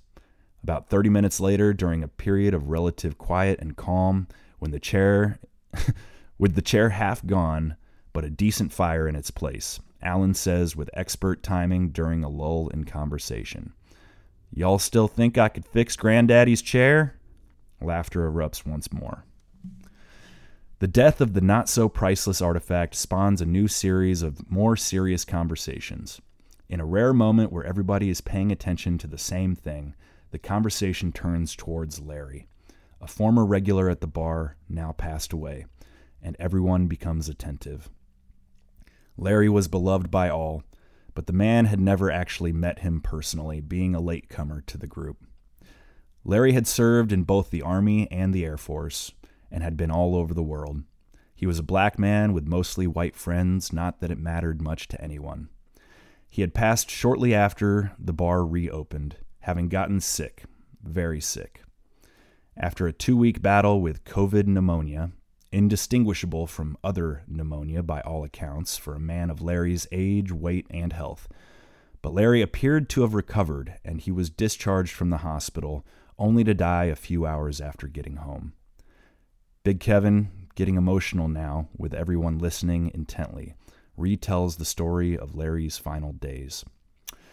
Kevin talks about when he went to visit Larry at the hospital, being told to take that shit off your face the moment he walked into Larry's hospital room. How Larry told him, I already have the fucking disease. What the fuck is that shit gonna do at this point? Referring to the surgical mask and face shield that, in hindsight, appear to have done absolutely nothing to prevent the spread of possibly of the possibly engineered airborne virus. The common argument would be that they were to protect Kevin from the disease which Larry possessed, but Kevin was much younger, fitter, and not a bit concerned for himself, only for Larry. Kevin works in a risk filled field inspecting fire suppression systems for all kinds of industrial and commercial buildings, sometimes working in steel mills, factories, or, and factories, where a momentary lapse of judgment could spell disaster. He wasn't afraid of a little risk, or a germ for that matter. He wanted to have a face to face with his dear friend, not knowing if he would live or die. So he removed the mask and shield from his face, honoring Larry's wishes. It turned out to be the last time the two friends ever spoke or saw each other smile. Kevin then recants the story, recants a story from before the pandemic, when he had been drinking from sunup to sundown one night. He says, I walked into the bullpen at 10 a.m. this one sun- Sunday morning before opening time, having not slept a wink. Larry was the only one sitting at the bar already, enjoying his Irish coffee. God bless the Irish with their car bombs, whiskey, and Republican Army, kindred spirits to the American rebel patriot. Kevin continues Larry and I did a couple shots of Jameson, and eventually I pass out, leaning on Larry's shoulder. He wakes me back up with an elbow to the ribs and says, you want to drink again tonight, Kevin? I said, Yes. And he says, Well, then you'd best get your ass home and catch some Z's. Come back when you're sobered up and slept a little. Kevin trails off for a moment, thinking. Everyone waits, listens, knowing there's more. So I say, Yes, sir, Corporal. And Kevin begins choking up, then outwardly crying, overwhelmed for a moment by the memory. So I did as he told me. I went home and I slept it off.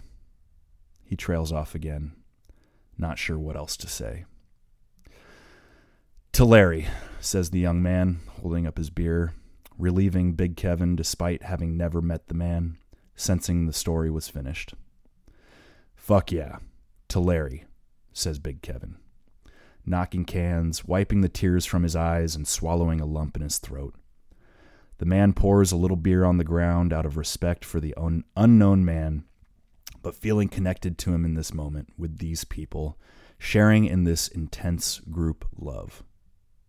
After a few separate conversations, after a few separate conversations begin spontaneously, the man ends up sitting with Claudia, who is always willing to speak more intellectually and is highly educated.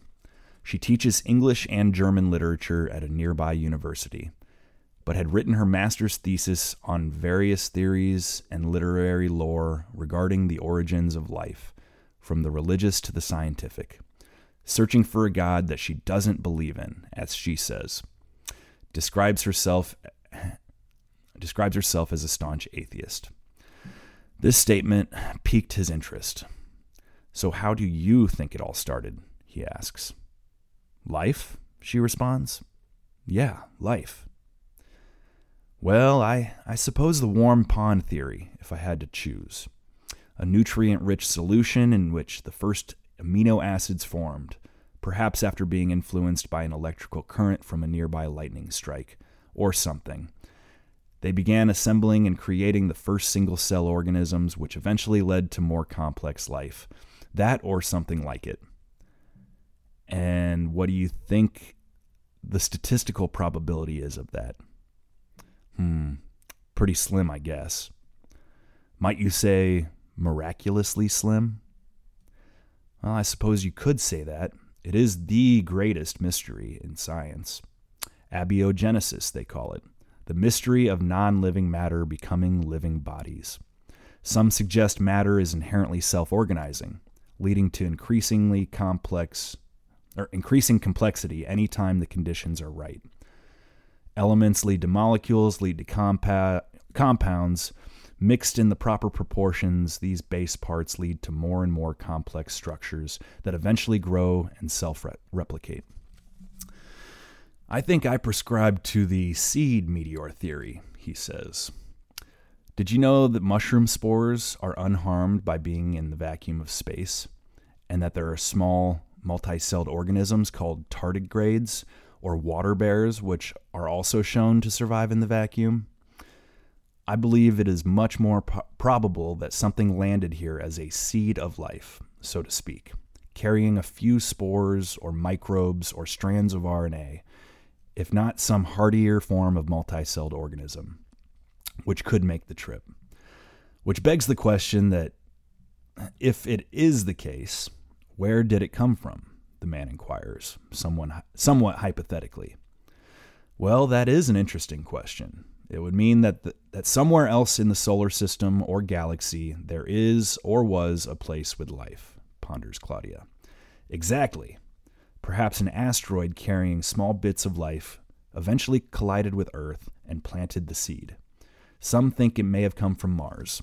Of course, that doesn't answer the original question of how life began in the first place, only how it began on Earth. I find that fairly improbable as well. Agreed, which is why my theory is that it was not a random meteor, but a missile of sorts, sent with a purpose from someone somewhere. By who? God, aliens, chance. I'm not even sure if there's a difference or if it even matters. My bet, believe it or not, is God, but not the whole book of Genesis, Adam and Eve thing, though I kind of like the poetry of it. I just don't like the word God, Claudia says. It's the best word I can come up with. Hmm. Hmm is right. After this discussion on the origin of life, by some natural progression, the semi private chat turns back to the topic of death. Claudia discusses watching her father die of melanoma skin cancer, an excruciating ordeal. She men- mentions how one day, close to the end, her father said something to the effect of, If I was a cow or a dog or a pig, I would have been put down by now. But instead, we choose life at any cost, even extreme suffering. She then talks about a dog she had that had gotten very sick.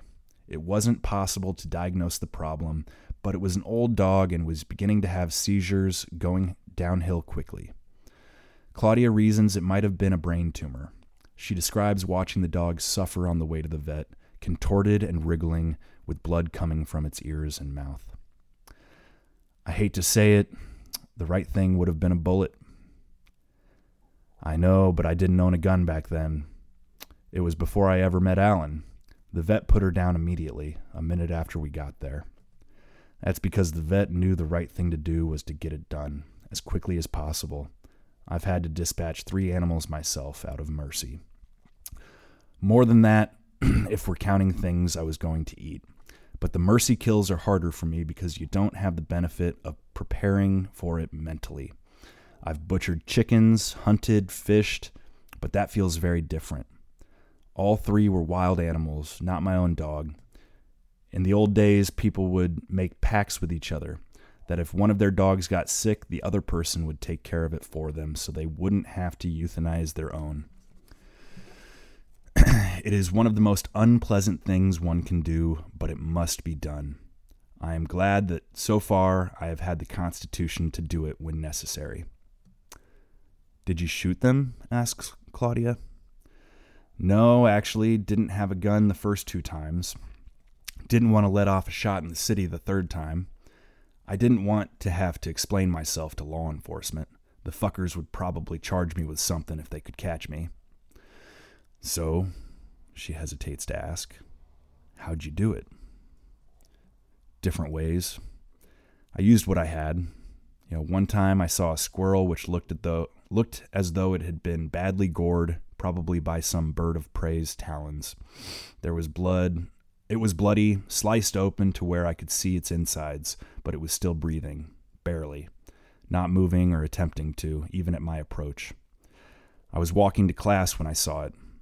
I got about 10 steps past it before realizing if I didn't do something, I would feel guilt all day, knowing it might still be lying there helpless and in pain.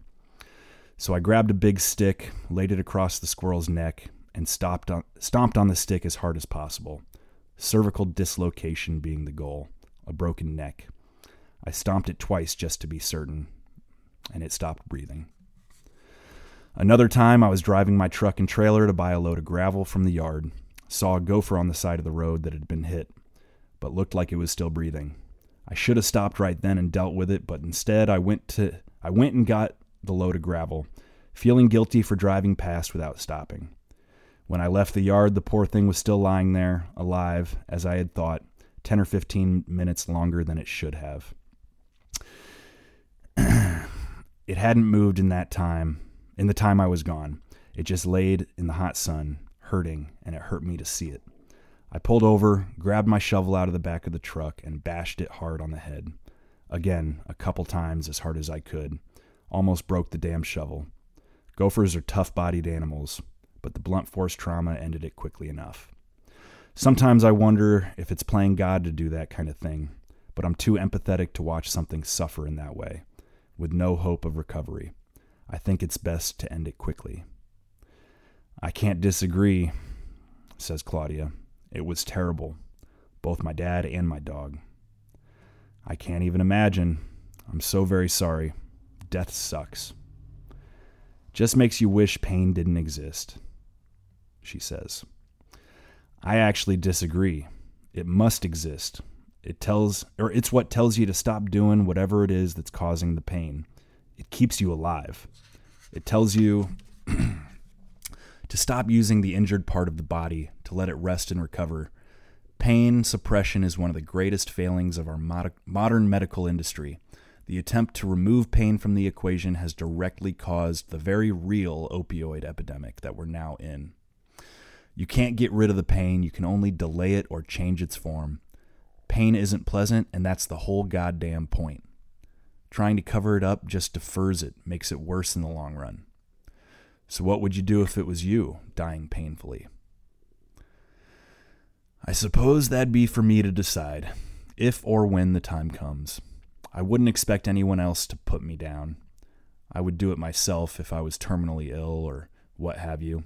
But then again, it could be a mortal sin to kill yourself no matter what. I might just choose to suffer till the end, however it comes. My hope is to, di- is to die quietly in my sleep at the ripe age of 95 but I sort of doubt that. How come? I can't say why exactly. I just always had a feeling I might not live to be an old man. I'm not terribly afraid to die or anything like that. I don't think about it much. I just think it's best to live well for the time we have. Death comes for everybody eventually, some sooner than others. Have I told you about my other German friend? I don't think so. he was from Sulzbach. I hope I'm saying that right. Sulzbach, she pronounced it as it was meant to be. Really? That's in Saarland. I've never been, but I know it's beautiful. Where is he now? Dead, he says matter of factly. Oh my God, what happened? asks Claudia. An avalanche. A very German way to die, I think. Skiing. Are you serious? she gasps as a damned heart attack, 23 years old. He was almost a doctor. Wow, that's terrible. I'm sorry. Me too. He was one of the best people I ever knew. What was his name? Sven. Of course it was. Well, she holds up her can of beer. To Sven. They touch cans quietly, the man now thinking of a memory he used to get choked up when he talked about Sven, like Kevin did about Larry, but now he spoke of him stoically, proud to have known him at all, knowing that he had lived well and died well, quickly and somewhat painlessly, even if too soon.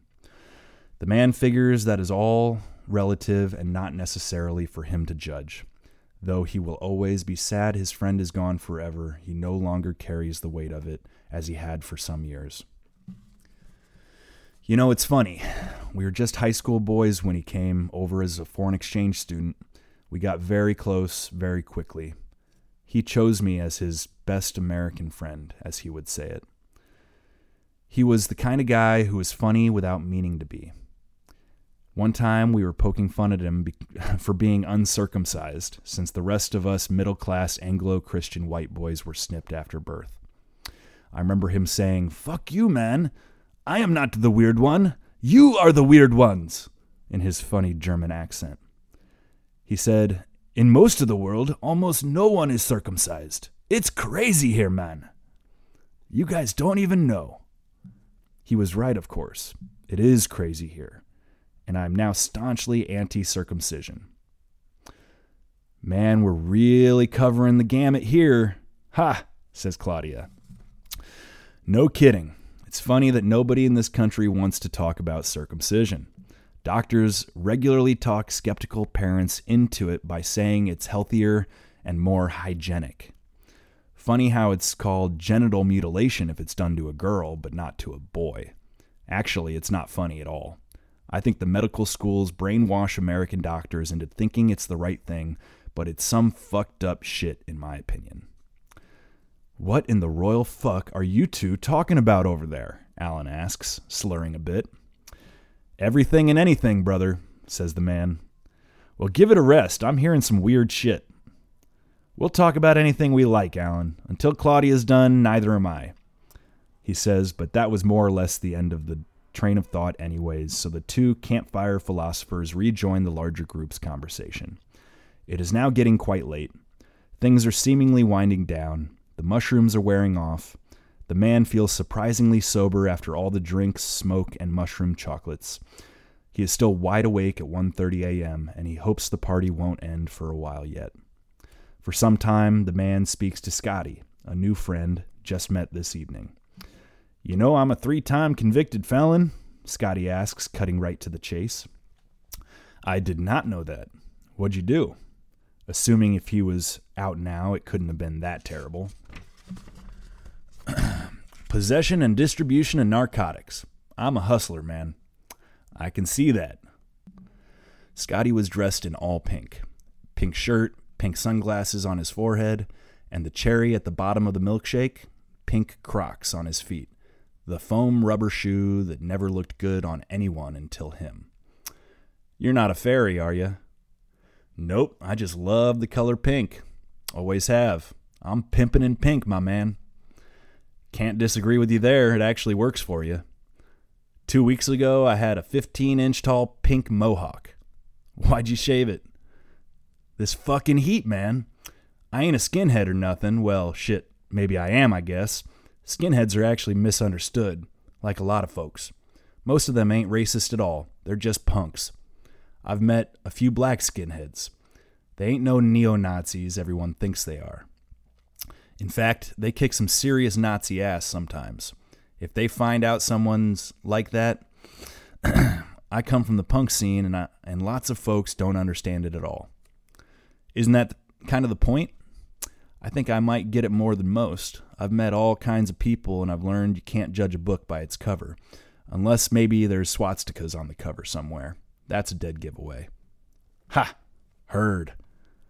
So what do you do for money? the man asks. I sell sex toys, Scotty says. Well, that kind of figures, actually. it suits you. They laugh. Finally, around 2 a.m., people begin moving, or making moves to leave, collecting their valuables, leaving the trash for tomorrow.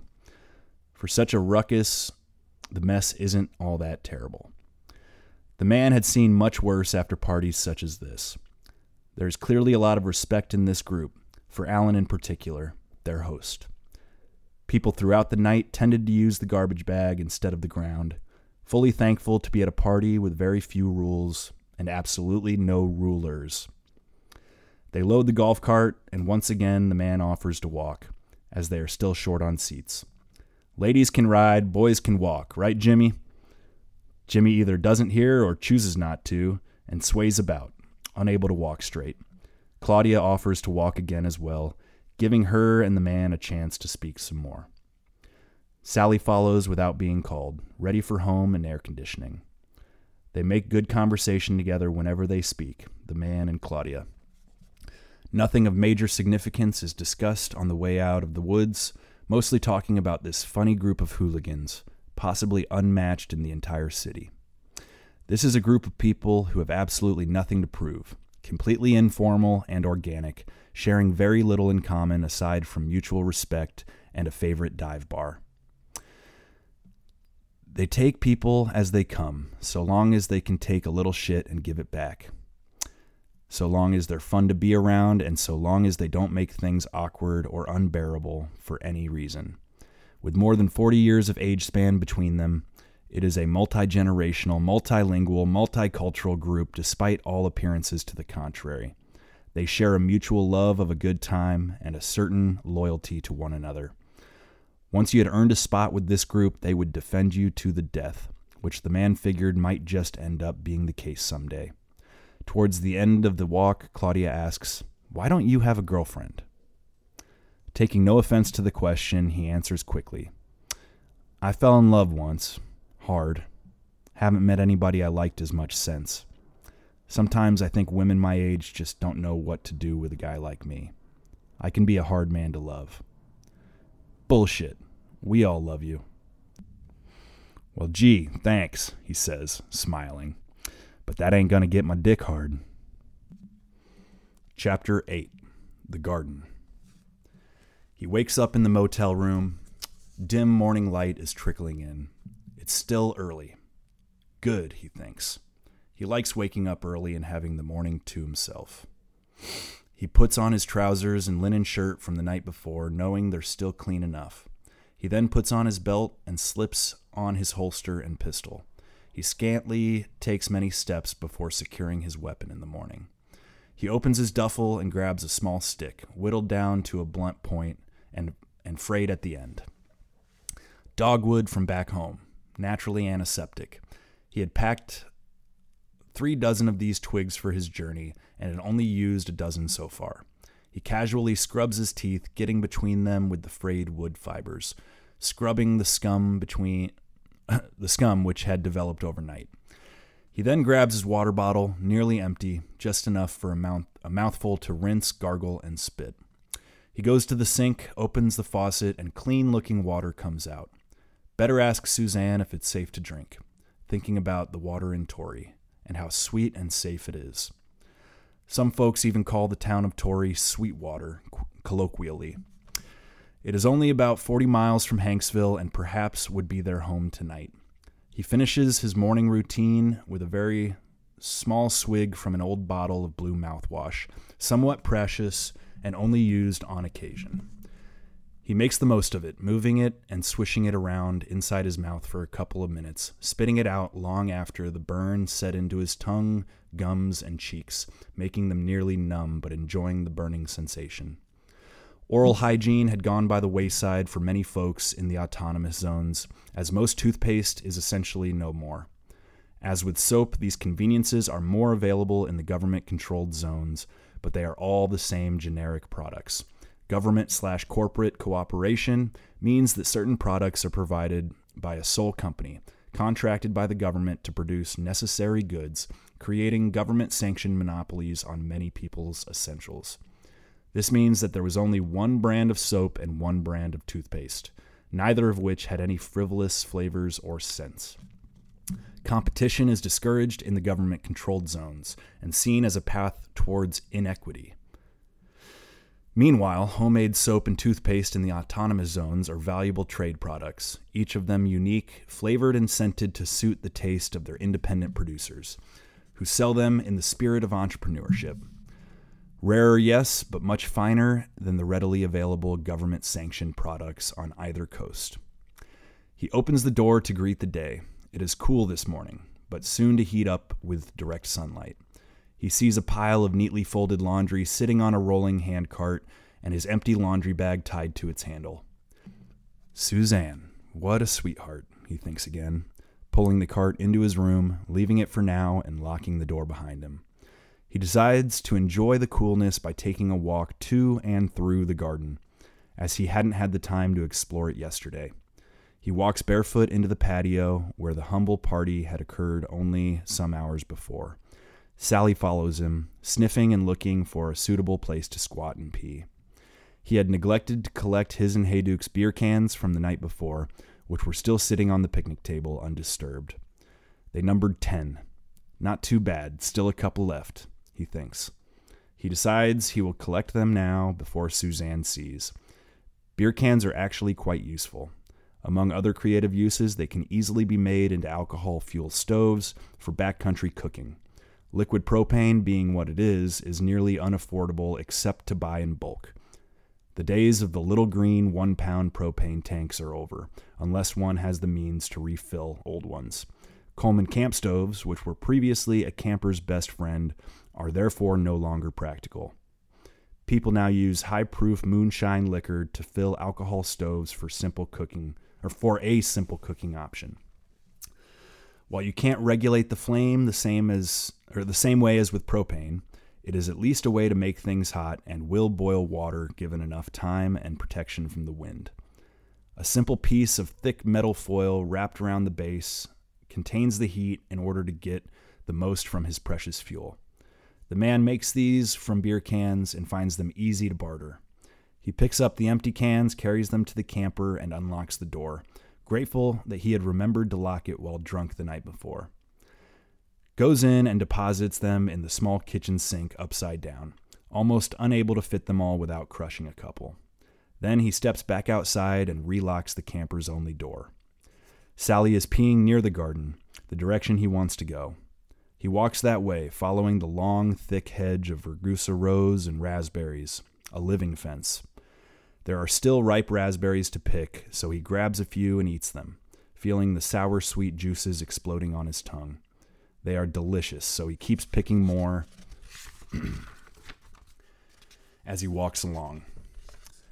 Hedge on his right, line of elevated water tanks to his left. He reaches the middle point of the garden where there is a large gate and a latticed arch overhead leading into the heart of it. He opens it and goes in, leaving Sally outside to her dismay. Sorry, girl, no dogs allowed in the garden. You know the rules. She watches him through the gate as best as she can, not sure if she's free to roam or not.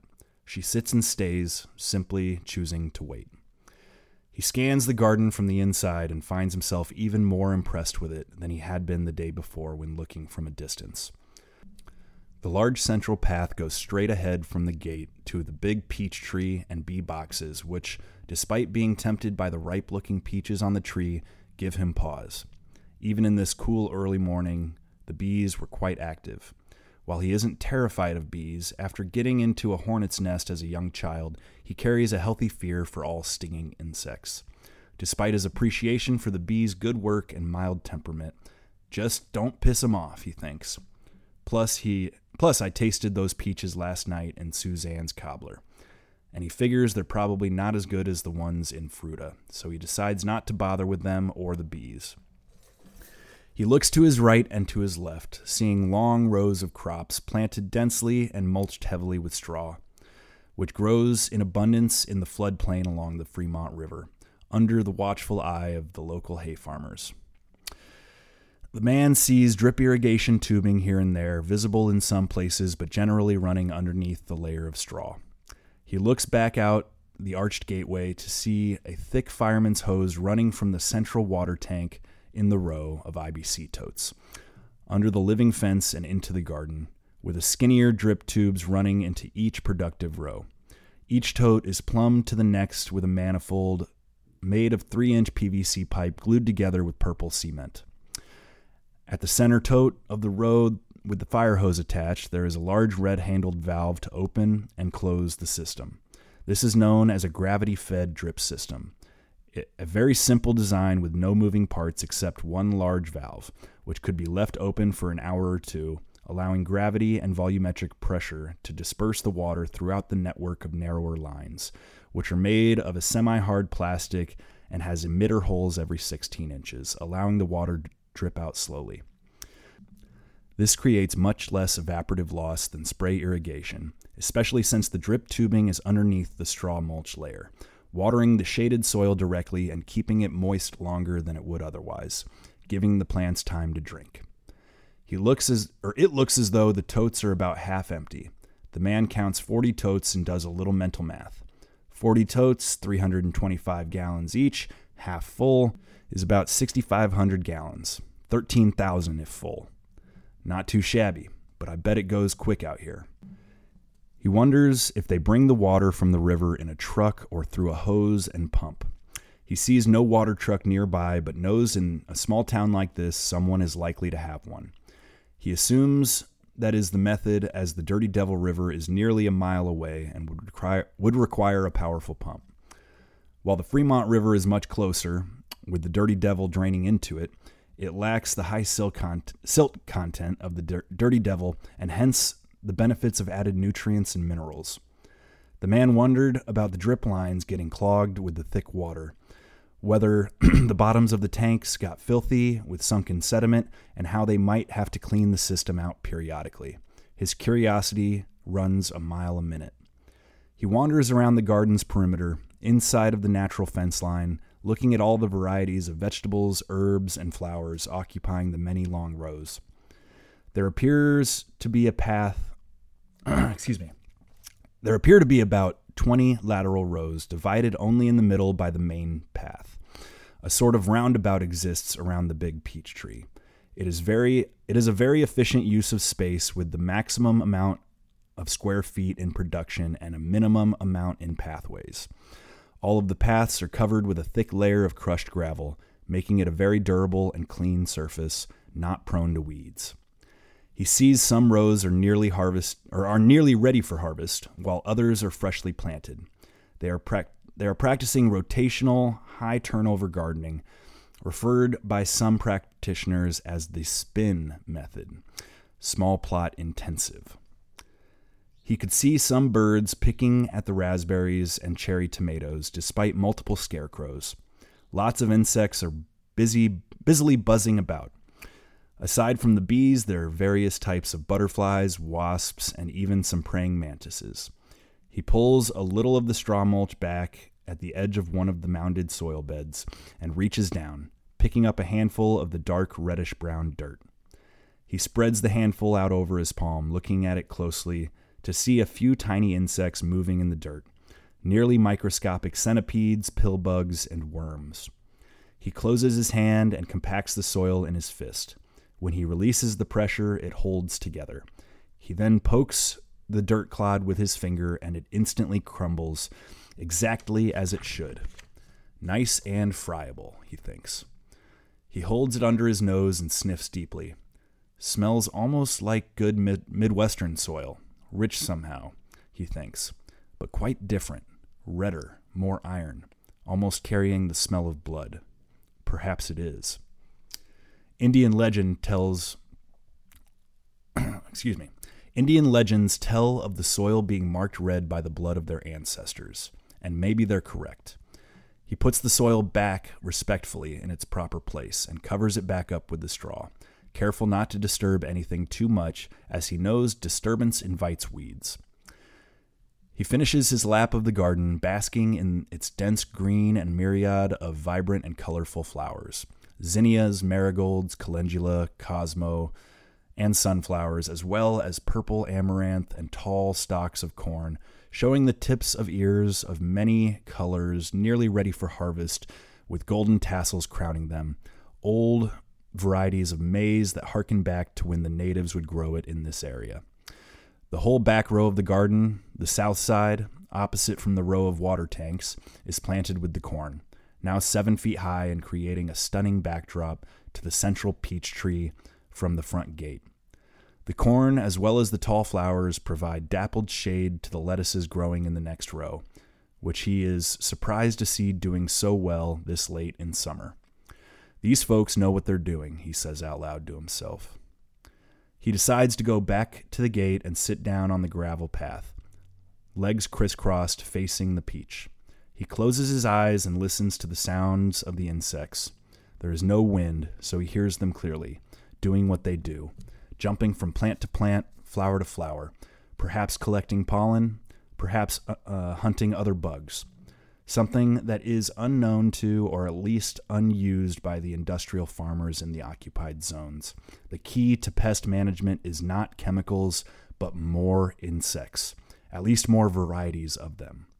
By not using insecticides, predatory insects can live, balancing the ecosystem of the garden, not letting any one pest grow too large in number before becoming a meal. Tomato hornworms, for instance, serve as the host for a parasitic wasp, which lays its eggs inside the hornworm's body, providing a comfortable space for incubation and a first meal for the baby wasps, ultimately killing the hornworm as it is eaten from the inside, ideally before the worm causes too much damage to the tomato, tomato foliage it consumes. Thinking of this, he remembers that night in Allentown not so many years ago when Sally was grown but still had puppy energy. He remembers talking to Claudia at one point about the three relationships in ecology parasitism, predation, and mutualism. He remembers explaining that permaculture is built on the idea that these are the only three ways organisms can relate to one another, and that the ideal, perhaps, is mutualism. While predation and parasitism are unavoidable facts of nature, neither good nor bad necessarily, mutualism is, a, is the more common, more powerful, and more productive mode of interaction though it was not terribly well understood in the early days of biological and scientific inquiry. the young discipline of ecology, not finding its feet until the 1970s, is a more fully integrated science, less reductionistic. Ecologists are hell bent on understanding the complex natural systems of the earth, not just asking questions like how does photosynthesis work or what family, order, genus does XYZ species fall into? But questions more like how do trees and fungal networks interact? How do people relate and relate to and impact the ecosystem? And what would happen if an apex predator is reintroduced into an area where they were previously wiped out? Initially, many ecologists were climate alarmists, swearing we would all be killed by our own folly before the turn of the millennium but that never happened. In more recent years, people have had other concerns like where is our next meal coming from? And please don't kill me and steal my stuff. So conversations about climate change had all but ceased. The more immediate and practical concerns became the focus. Eventually, the science of ecology led to the borderline religion called deep ecology, which led in turn to the development of the permaculture design method founded by a wise man named Bill who studied indigenous cultures and their ecosystems all across the globe in an effort to summarize and synth- synthesize their teachings for the modern man. His idea was a big one creating a permanent culture by developing 12 catchy and pragmatic principles, including capture and store energy, observe and interact, and return of surplus, to name a few. Mr. Bill Mollison was able to translate the teachings from natives into something digestible and actionable, um, something that might work now for everyone. Mollison was a prime example of someone who learned from nature instead of about nature. He had dropped out of school at the age of 15, not returning to academia for over 20 years and carrying with him experience from the real world, and a deep appreciation for and understanding of the planet's natural systems and human cultures. These thoughts roamed around in the man's mind without any specific direction. Eyes closed, he, say, he says a small prayer of thanks to God for allowing him to learn these things before the collapse, the great blackout, making him well equipped for the task of reconstruction in its wake as long as he survived and continued. The warm sun shines down on his back from over the roof of the motel, warming him rapidly. He decides to lay down on the gravel, praying, meditating, letting thoughts come and go as they wish. Like a cat in a sunbeam, he slowly drifts into a trance, a deep and total state of calm, totally awake, focusing on nothing in particular while semi conscious of everything, everywhere, all at once.